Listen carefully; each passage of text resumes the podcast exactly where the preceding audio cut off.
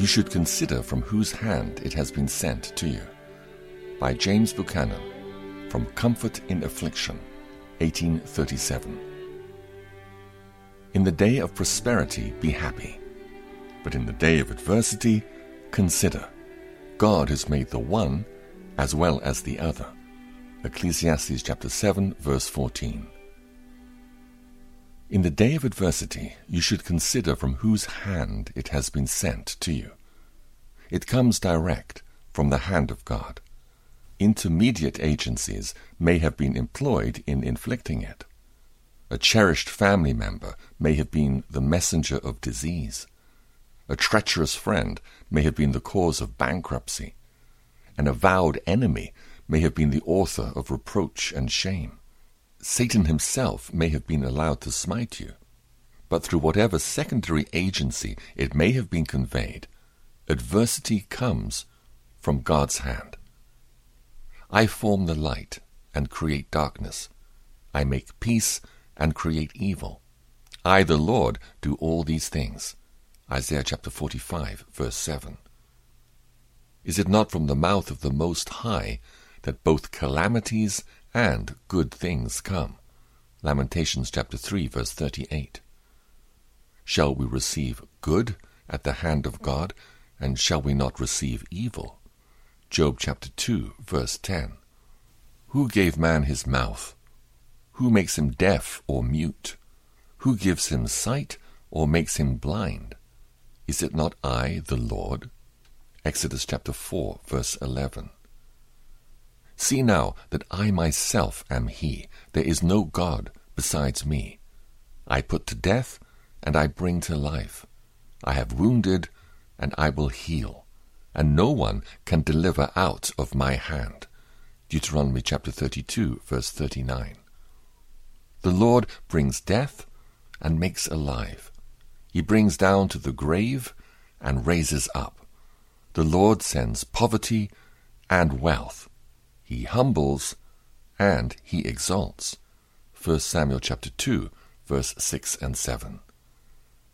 This is what the Lord says As I have brought all this great calamity on this people. Jeremiah chapter 32, verse 42. When disaster comes to a city, has not the Lord caused it? Amos chapter 3, verse 6.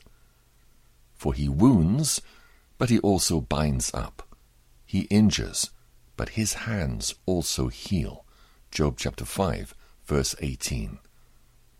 From these and many other passages, it is plain that temporal affliction is ascribed to God in the Holy Scriptures. No one who acknowledges God's providence at all can fail to believe that the numerous afflictions and calamities of human life are permitted appointed, and overruled by the supreme governor of the world. This is a consideration of great practical importance and should be seriously weighed in the day of adversity.